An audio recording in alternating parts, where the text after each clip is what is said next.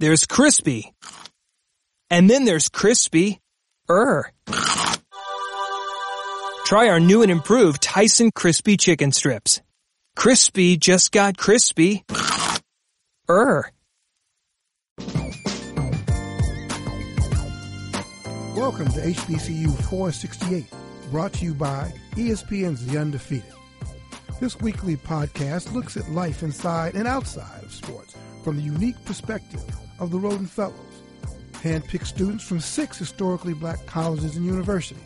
They're young, they're smart, and they are living one of the most unique experiences in American higher education. I'm Bill Rhoden, and here are this week's Rhoden Fellows. I'm Kyla Wright from Hampton University. I'm Paul Holston from Howard University.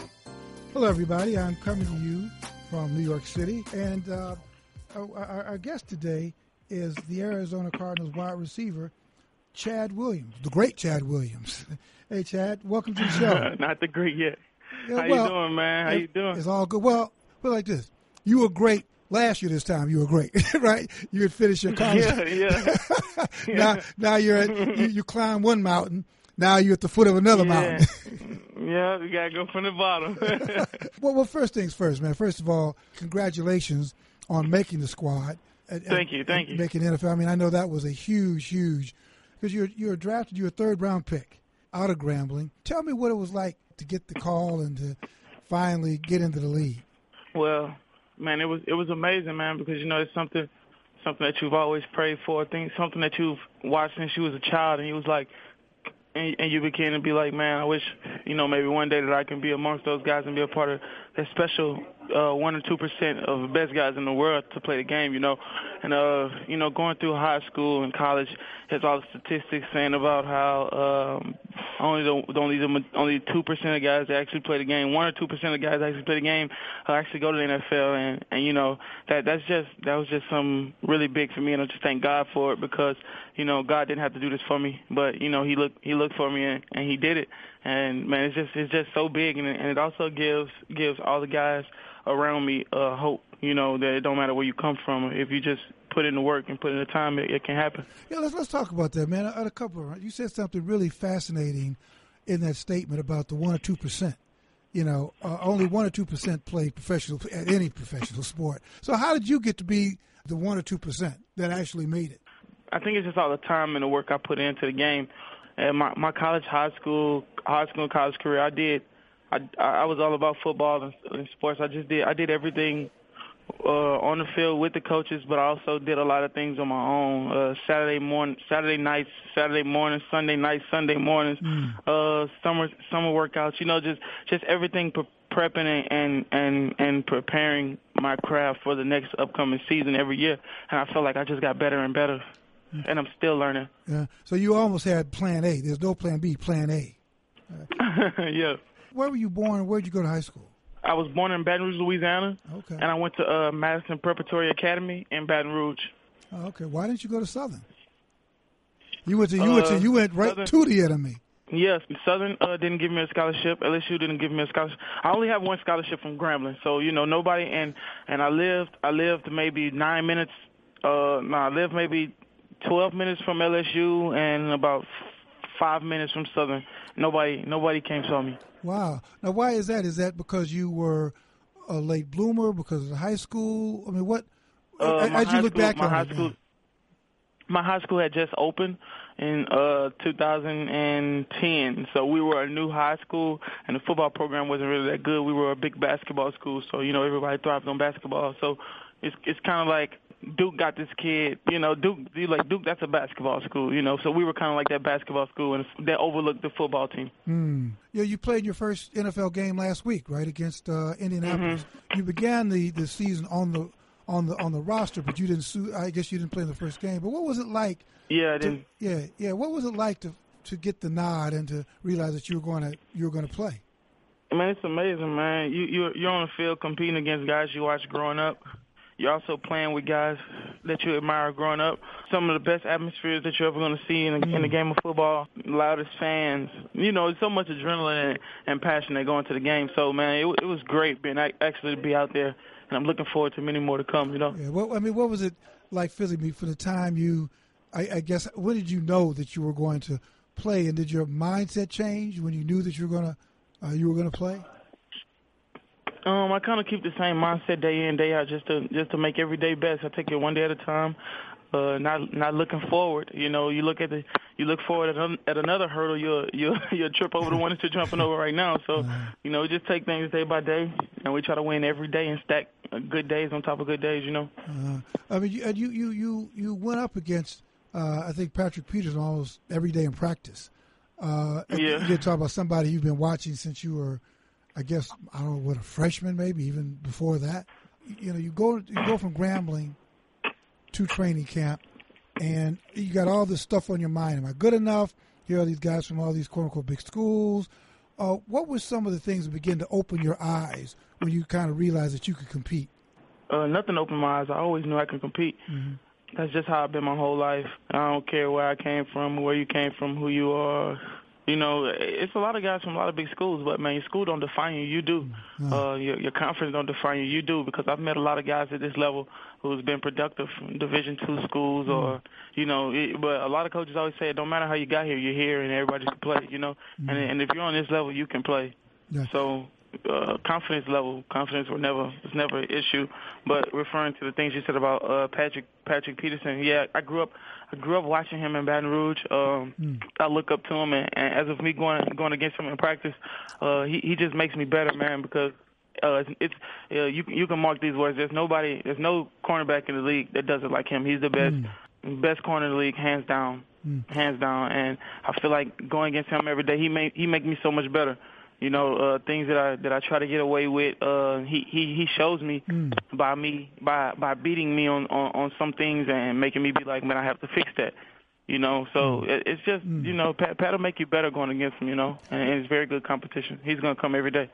What what what makes a great cornerback in the NFL great? In other words, you had a, you had a great career, and particularly you had a great senior year at Grambling, and so you go to camp, and then automatically, I imagine there's a whole stuff in your bag of tricks that you immediately have to throw out because it just doesn't work. yeah What was sort of the takeaway at the end of camp between a pro cornerback and a pro wide receiver and sort of a rookie coming in? man, pro cornerback, they do things different. You find some of them that are sleepers, that kind of fall asleep and get lazy on their craft, but the the vast majority of those guys, man, they're they're, they're competitors. Study the game. They they work their craft day in and day out. So everything is is is a reaction to him. Like sometimes Pat makes very good plays. I don't even realize if he knows he made a good play. He's just reacting to his his his level of play, and his level of play is high, mm. higher than most guys. You know. So when, when he makes those plays, everybody's like, "Wow!" But he's just like, that's what he do, like his protocol. You know, he worked on it, he trained with it, and and and he he prepped for those moments, and and, and that's why he's so good. You know. Mm. So so take us to, to last Sunday. You know, you caught, I think you caught, caught one pass for 15 yards. Uh, yeah, it was right. uh, a back shoulder, back, a back shoulder fade. Did you keep the ball? Uh, no, I didn't keep it. I didn't keep it. Come on, man. Why not? No, Could- I didn't it, keep it. I'm gonna keep it. I'm gonna keep. I'll, I'll keep the touchdown ball. you give that one back to the crowd. that's, that's Yeah. fun. But how did it feel, though? I mean, I guess you didn't think about it in the moment. Um, but Yeah. after the game, did you kind of did you get calls from people? Did you get you know any type of texts or anything? Uh, yeah, a couple texts from from my family just telling me how they rooting for me and uh they watch the game, congrats on our win and stuff like that. But you know, I just I like I like to stay grounded. Uh, my family keeps me uplifted and everything is cool. You know. mhm I, I work with six students from six HBCUs, and we spoke to Larry Donnell, who- Yeah. who was in, who was at the um, Ravens camp, and he was talking about the differences between facilities and all that kind of stuff between coming from college and into the NFL. And I was wondering what it was like for you. I mean, particularly Grambling, because I think you may have been on the 2013 team. That, yeah, I that, was. that When we went on boycotted strike, yeah, I was. Jackson State game. Yeah. So just tell me about the, the, the facilities and just the everything going from college to the NFL, and Uh, specifically it's- Grambling to the a, NFL. It's a it's a it's a real big difference. Uh, you know, we had basic training room, uh, hot uh, cold tubs, the metal cold tubs, but now you know we have walk-in pools, steam rooms, saunas. We have the the big the big whirlpool, the hot tub. You know, um, like state state of the art training facility. You know, I, I sometimes just feel like home. I just be up here all day just pampering, doing things to my body. You know, just just chilling out. You know, because it's so comfortable. So it's it's a really big difference from um, our facility to these facilities. These are state of the art. Did, did you in 2013? Did you did you play an active part? Uh, you you were what a freshman? Yeah, I was only a freshman. A freshman. Just when you think back on that, um, did you help bring about some change? Because I know that the facilities now. I mean, what you guys won a championship your your your, your, yeah. your senior year. Do you think that you were part of a change of, of helping to bring about change at Grambling? Oh yeah, I, I actually do feel like I was a part of that. I mean, in what way? I mean, what I, I know as a freshman, you were probably you're a freshman, so you don't want to be the lead. You know, Yeah. you don't want to be. But but what? Yeah, I'm, I'm not. I'm not saying with, just with the with the boycott. I'm saying with, with everything uh, from years to grow. You know, uh, me and more guys doing good to, to actually get scouts to come through and stop by and, and want to come to Grambling and see the kids that's there. That's we we we we we're pushing that, and that's going to be there for the, the guys to come in the future. You know, they're going to be like, yeah, Grambling produced pretty good athletes. Let's stop by. You know, for for scouts. So I feel like I was a part of change. You know, people look at Grambling different. You know, we had like two losing seasons my freshman year and the year before I got there, we went like one and eleven. So that that all changed. I, I feel like I was part of the change to bring that bring that Grambling tradition back. You know. Yeah, I was really proud of you guys too, man. I was proud of you and, and, and the team itself because, you know, that that was at a time when the Northwestern players were everybody was talking, but you guys didn't talk. You know, you did something and you brought attention to something. And because you know, when I was at Morgan, Grambling always, you know, set you guys sort of were the standard bearer. Yeah. You carried the flag. Yeah. Uh, and Yeah. It was sad to see things. Yeah, but things, you know, things evolve. But it's just to kind of put the period on that point. It's great for you to look back and know that you were part of of an evolution of bringing a, a university back to where it it, Yeah. it should have been. Yeah. Yeah. Hey, hey guys, man, it, it was great talking to you guys. We have meetings I have the shower. Okay. And, and get up with everything. Hey, hey, hey! Our, our guest has been uh, Chad Williams. Hey, Chad, thank you so much, man, and, and best of luck this right, week. Are, guys, are you you're are you playing this week? Yeah, yeah, I am. Be on the lookout for me. I will. Keep that touchdown right, pass. thanks, man. All right. All right. Bye bye.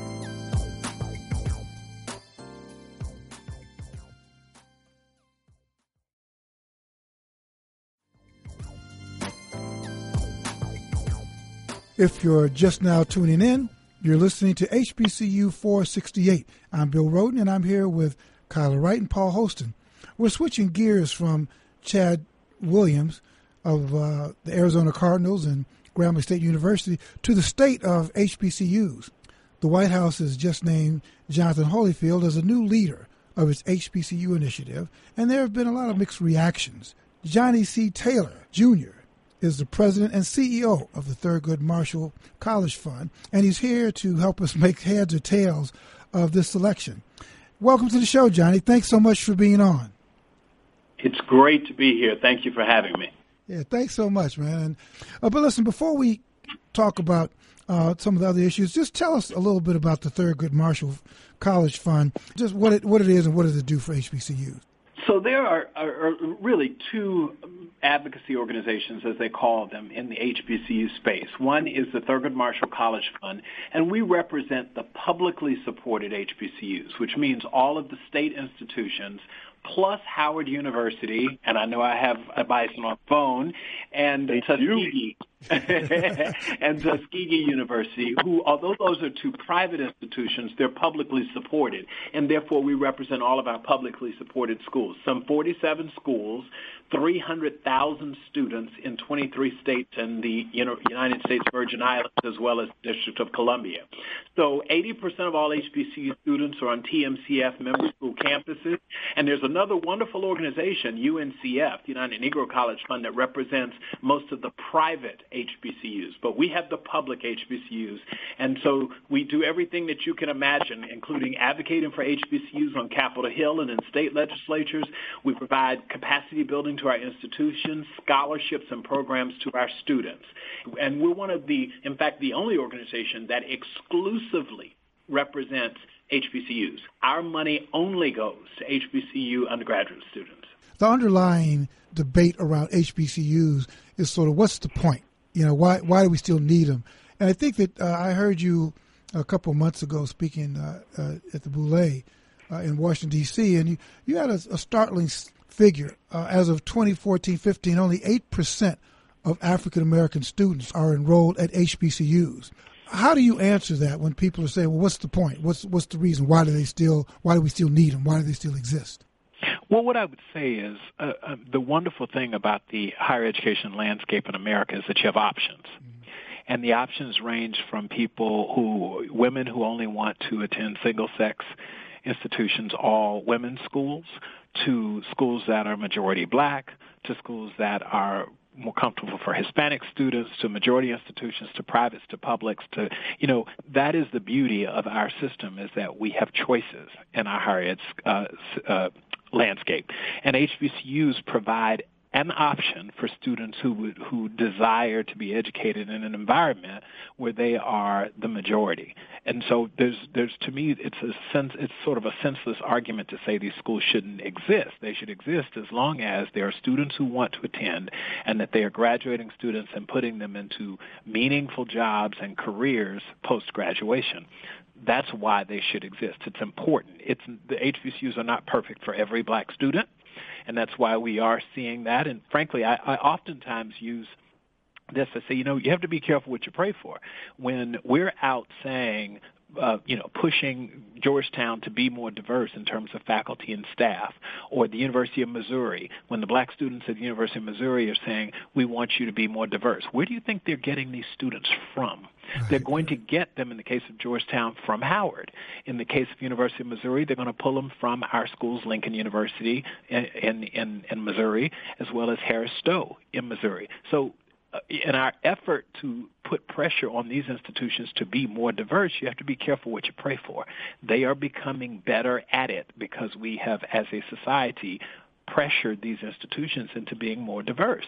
Okay, Mr. Taylor, I have a question. This is a Kyla Wright from Hampton University. Yes. So as we know, Mr. Holifield has a long list of accomplishments. He's the co-founder of a consulting agency that deals with economic development. He's written about how to create prosperity for Americans and even established STEM, a STEM education program. But he didn't attend an HBCU and doesn't seem to have ever worked in higher education. So we were wondering why you applaud this choice. Well, uh, let, let me say this. At, at some point, and one has to really, and I'm not uncomfortable with this. I want to tell you why I, I, my position is. The administration, like every other administration, is free to choose and appoint who it wants to do the work that it does. I, for example, was never a big fan. I didn't think initially that Arne Duncan, for example, who was selected to be the Secretary of Education for President Obama, who held a bachelor's degree. And as we know, you have to have a master's degree to be a middle school guidance counselor uh, or principal. Um, we, there are many who argued that uh, Secretary Duncan was unqualified. I disagreed with them then. Would I have wanted someone who was more steeped in higher education? Of course, ideally. But I respected that the President of the United States has to have the right to appoint people in the positions with the qualifications that he or she deems are appropriate. I feel the same way now. No more than I was going around saying Arne Duncan is somehow unqualified and should not be. You know, remember, Arne, most of the federal education dollars are spent in higher education. Arne Duncan, as I pointed out, had a bachelor's degree and had never worked in higher education. He came from Chicago Public Schools. Uh, if we're willing to give him a chance, which I thought was appropriate, and we did, then in this case, particularly with an African American, I'm not prepared to say he is unqualified. That just doesn't make sense to me. He knows what his charge is. It's dictated very clearly by the executive order, and we have to give this brother an opportunity to do his job. Mm-hmm. I mean, but even even in the Obama White House, uh, I think there was a there was I forget the name of the, the person who had this position, this liaison, but there were there were there were some some some complaints from HBCUs that oh. even the Obama White House was kind of dragging its feet. Oh no, the community did not was not particularly excited about the people who held in, in a number of the people. There were frankly two, now three directors. John Wilson was the initial head of the White House Initiative on HBCUs, and then it was followed up by a gentleman who who since deceased, George Cooper, and then Ivory Toldson from Howard. And all of those folks had their detractors and had people who would argue that for this reason or the other they didn't um, represent the HBCU space or couldn't properly. Um, I'm not going to sit here and try to defend Mr. Holifield's background because, and I've said this to him, he has had limited involvement and engagement with HBCUs. What I will say is the president has the right to appoint whomever he chooses to appoint. He did, and now it's up to us to figure out how to make him successful because the guy's going to be there for four and perhaps eight years. Hmm. Hmm. Hey, Mr. Taylor, this is Paul Holston from Howard. So to follow up um, on what we were just discussing, so with a new leader in the White House, has anything changed, you feel, about the way HBCUs work with the White House? I mean, of course, like we had, you know, President Trump signed that executive order. Um, the HBCU conference week just concluded. I know HBCU 9 Unity Week is coming up as well. Um, but do you feel, you know, with you being in a position for a numerous amount of years, has things sort of changed in the way HBCU works in, with this administration, or is it beginning to, as opposed to the Obama administration? Well, like if we were being objective um, about mm-hmm. this, these first seven or eight months with the Trump administration, at the end of the day, have been better. We have had more engagement and recognition by the White House than we did in the first seven or eight months. So we have to compare apples to apples. You can't take eight years mm-hmm. of, the, of, the, Obama presidency and compare it to eight months of the Trump presidency. Um, we, we, for example, over an eight-year period, and this is not to deal in the past because it's not worth it, but for eight years we tried to convene all of the HBCU presidents in the White House when President Obama was president. Did not occur. We made repeated requests in writing to Valerie Jarrett, to the White House, to anyone who would listen, and we were never afforded that opportunity people mm-hmm. talked about. I saw an article the other day that, well, President Trump didn't show up to HBCU week. Well, in eight years, President Obama didn't show up to HBCU week either. So, mm-hmm. you know, while people are wanting to be critical, what I will say is A, we've been invited to the White House twice. And no, nothing has happened substantively yet, other than one of our requests. That is that we be in, uh, we take this position, the White House director, executive director, and bring it to the actual White House and out of the Department of Education. That has occurred, and we as a community requested that. That's different because we also requested it in the past, and this is the first time that it's happened. We saw the federal budget go through. The education budget, the president's proposed budget, was cut by 13.9 percent the HBCU line was kept flat.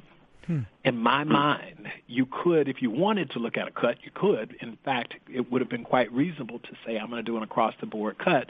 We sought out and received protection of the Title III line for HBCUs. Howard's. Yeah, we remained on funds you remain you kept your funding so you yep. know this is a president and a republican congress republican led congress that if they were as hostile as people make them to be could have very well cut Howard's special appropriation and cut Title III.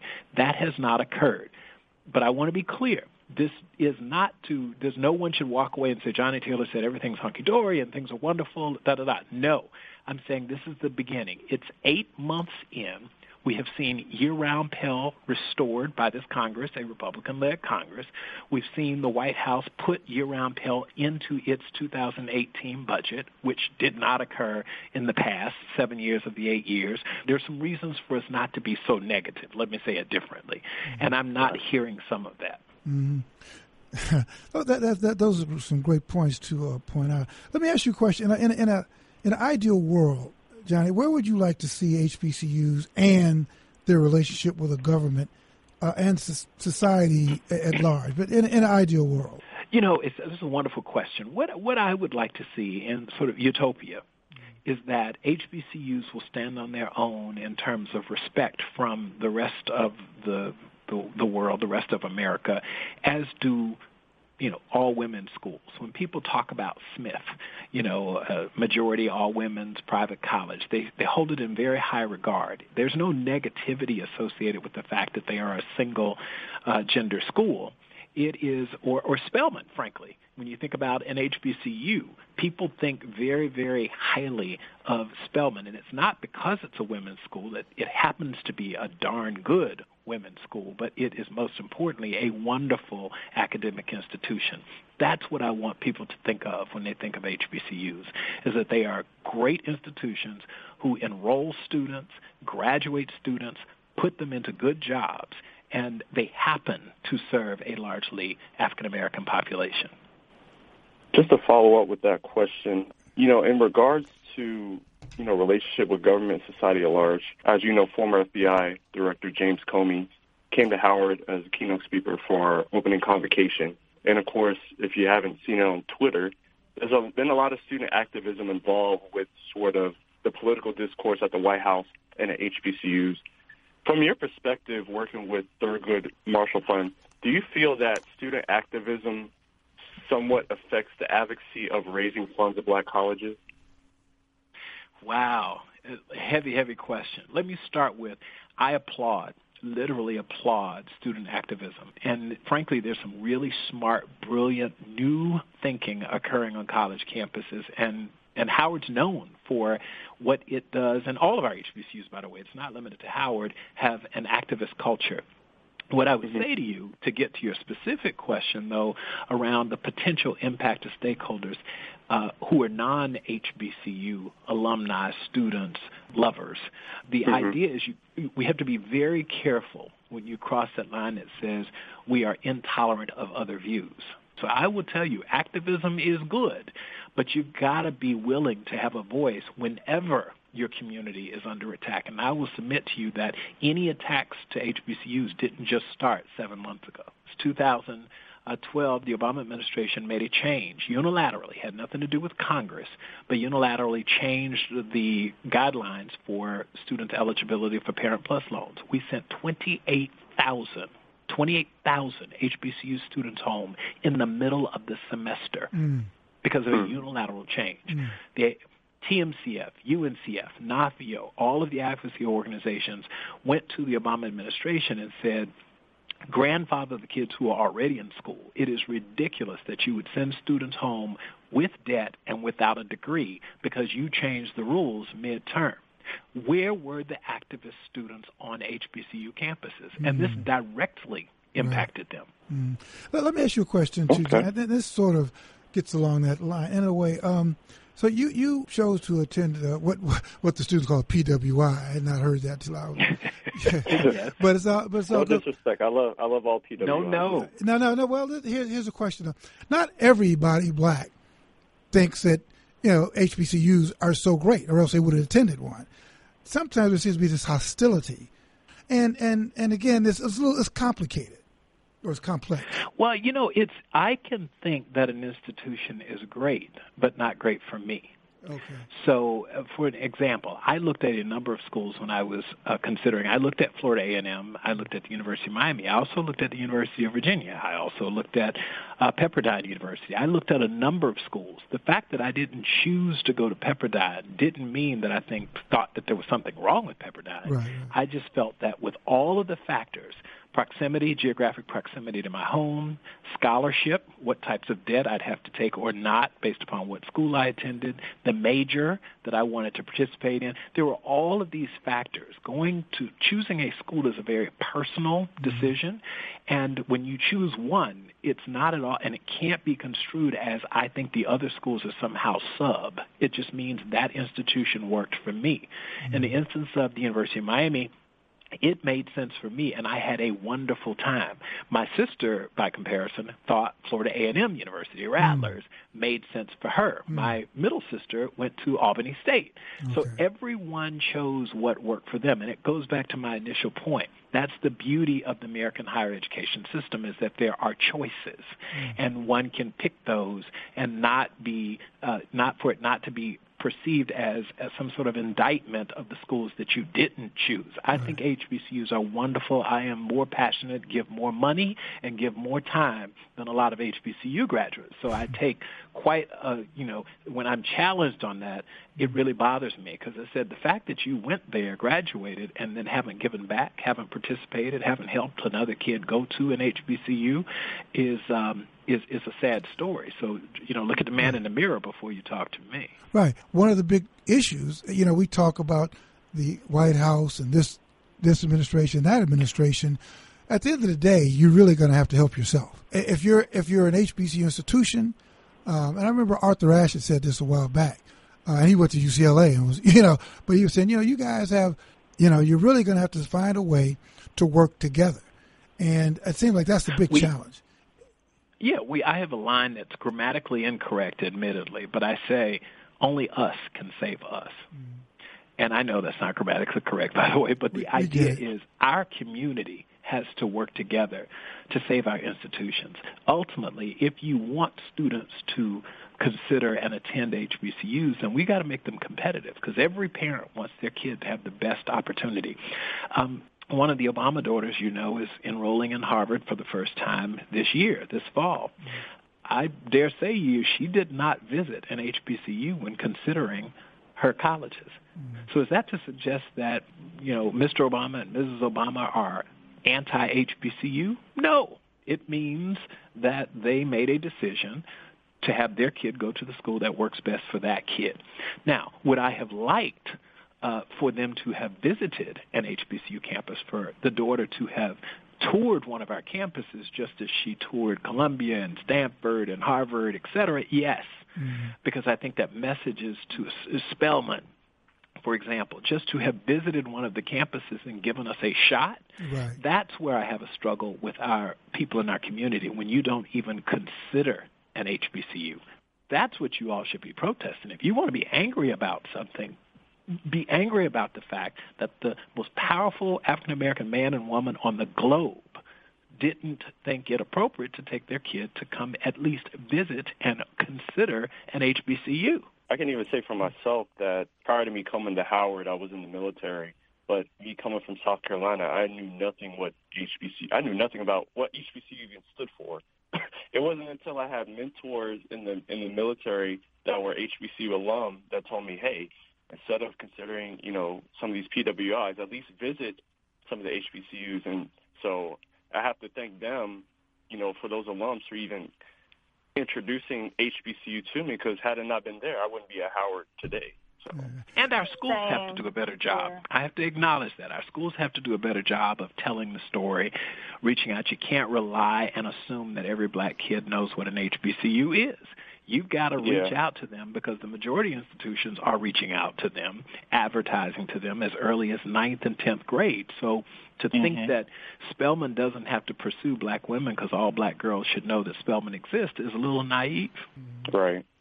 Yeah, I, I experienced that with my high school as well. They didn't advertise HBCUs to us. They strictly advertised PWIs. Um, I'm from Detroit, so they just harped on University of Michigan and Michigan State for the most part, but we didn't really get the opportunity to hear about HBCUs. I only heard about HBCUs because I had mentors from HBCUs, and my church sponsored a black college tour every year, so that was how I got my exposure. That's the challenge. It's both a blessing and a curse you have put pressure on, in the case of Michigan, University of Michigan and Michigan State, to increase its diversity.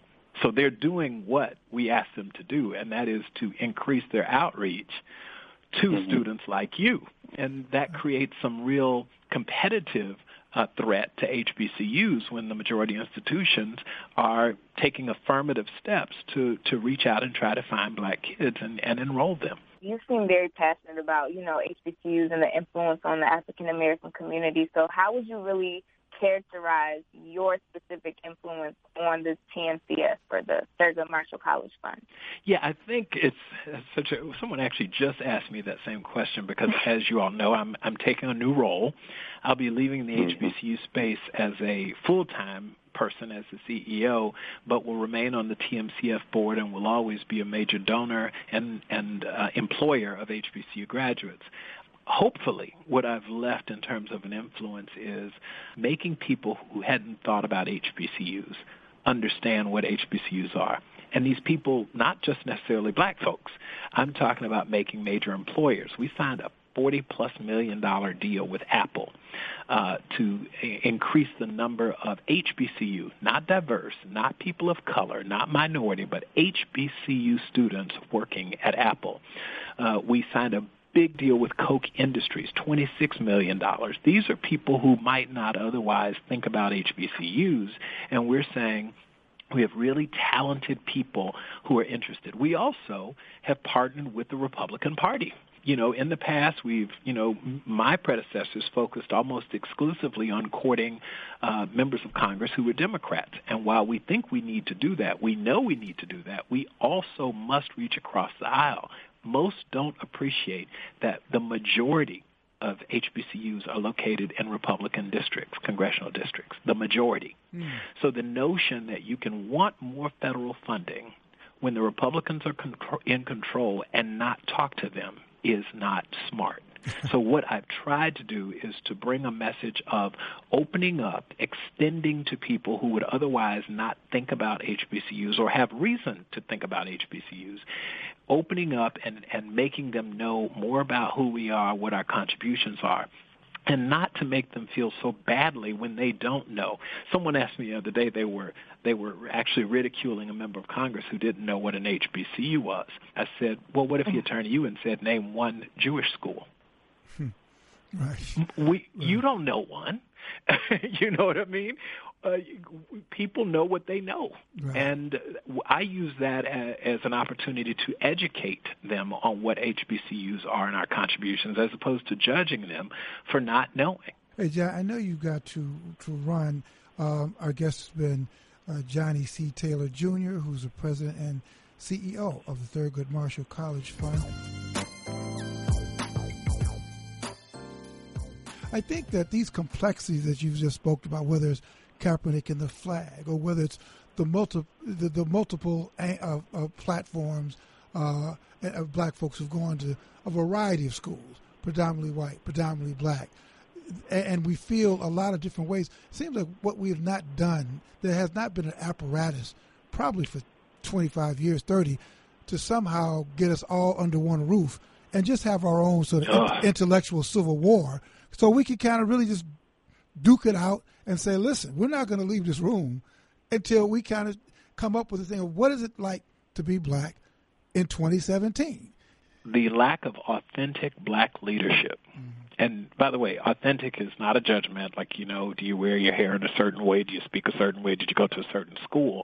But the thing that keeps me up at night is I don't, I can't point to a person or a group of people and say this is our black leadership. Mm while I do partly agree with what you said, Mr. Taylor, I feel like uh, as millennials, I think we're going into a leaderless type of movement to where we're not necessarily, you know, looking for that great black hope to, you know, like Martin Luther King or Huey P. Newton. I think there's many leaders among us to where we don't necessarily have to, you know, aim for that one person. But I do partly agree because there still needs to be some type of organization to it in terms of moving it forward. Because sometimes too many leaders, it gets miscombobulated, as you've probably seen in the last couple of years with different movements that have gone on and off. I don't think it's about a leader. That's why I said leadership. Mm. So it's the collective sense, to your point, putting us all together and saying, you know, sometimes it's good cop, bad cop. There were times back in yeah. the civil rights movement where Martin Luther King would sit in a room and say, I'm going to do this, and Malcolm X would say, and I'm going to take this position because they, but it was all strategic. Right. This was not, you know, right. people. And they didn't do it by themselves either. That's right. And you had other groups all, you know, kind of working together, but it was a strategy. And I think that's the point that we, we started with Brother Rhoden. That, that this is about figuring out how to at least get us going generally in the same direction. We may get there in different ways, but we at least have a common focus.